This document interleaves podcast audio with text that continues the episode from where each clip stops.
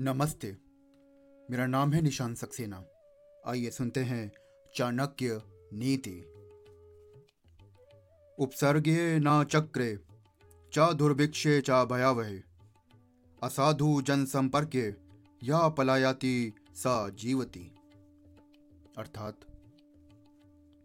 प्राकृतिक आपत्तियाँ, जैसे अधिक वर्षा होना, सूखा पड़ना, अथवा दंगे फसाद आदि होने पर महामारी के रूप में रोग फैलने पर, शत्रु के आक्रमण होने पर, भयंकर अकाल पड़ने पर और नीच लोगों का साथ होने पर, जो व्यक्ति सब कुछ छोड़ छाड़ कर भाग जाता है, वो मौत के मुँह में जाने से बच जाता है।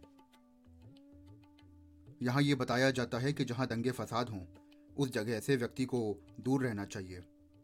यदि किसी शत्रु ने हमला कर दिया हो या फिर अकाल पड़ गया हो और दुष्ट लोग अधिक संपर्क में आ रहे हों तो व्यक्ति को वो स्थान ज़रूर छोड़ देना चाहिए। जो ऐसा नहीं करता, वो मृत्यु के अग्रास बन जाता है। धन्यवाद।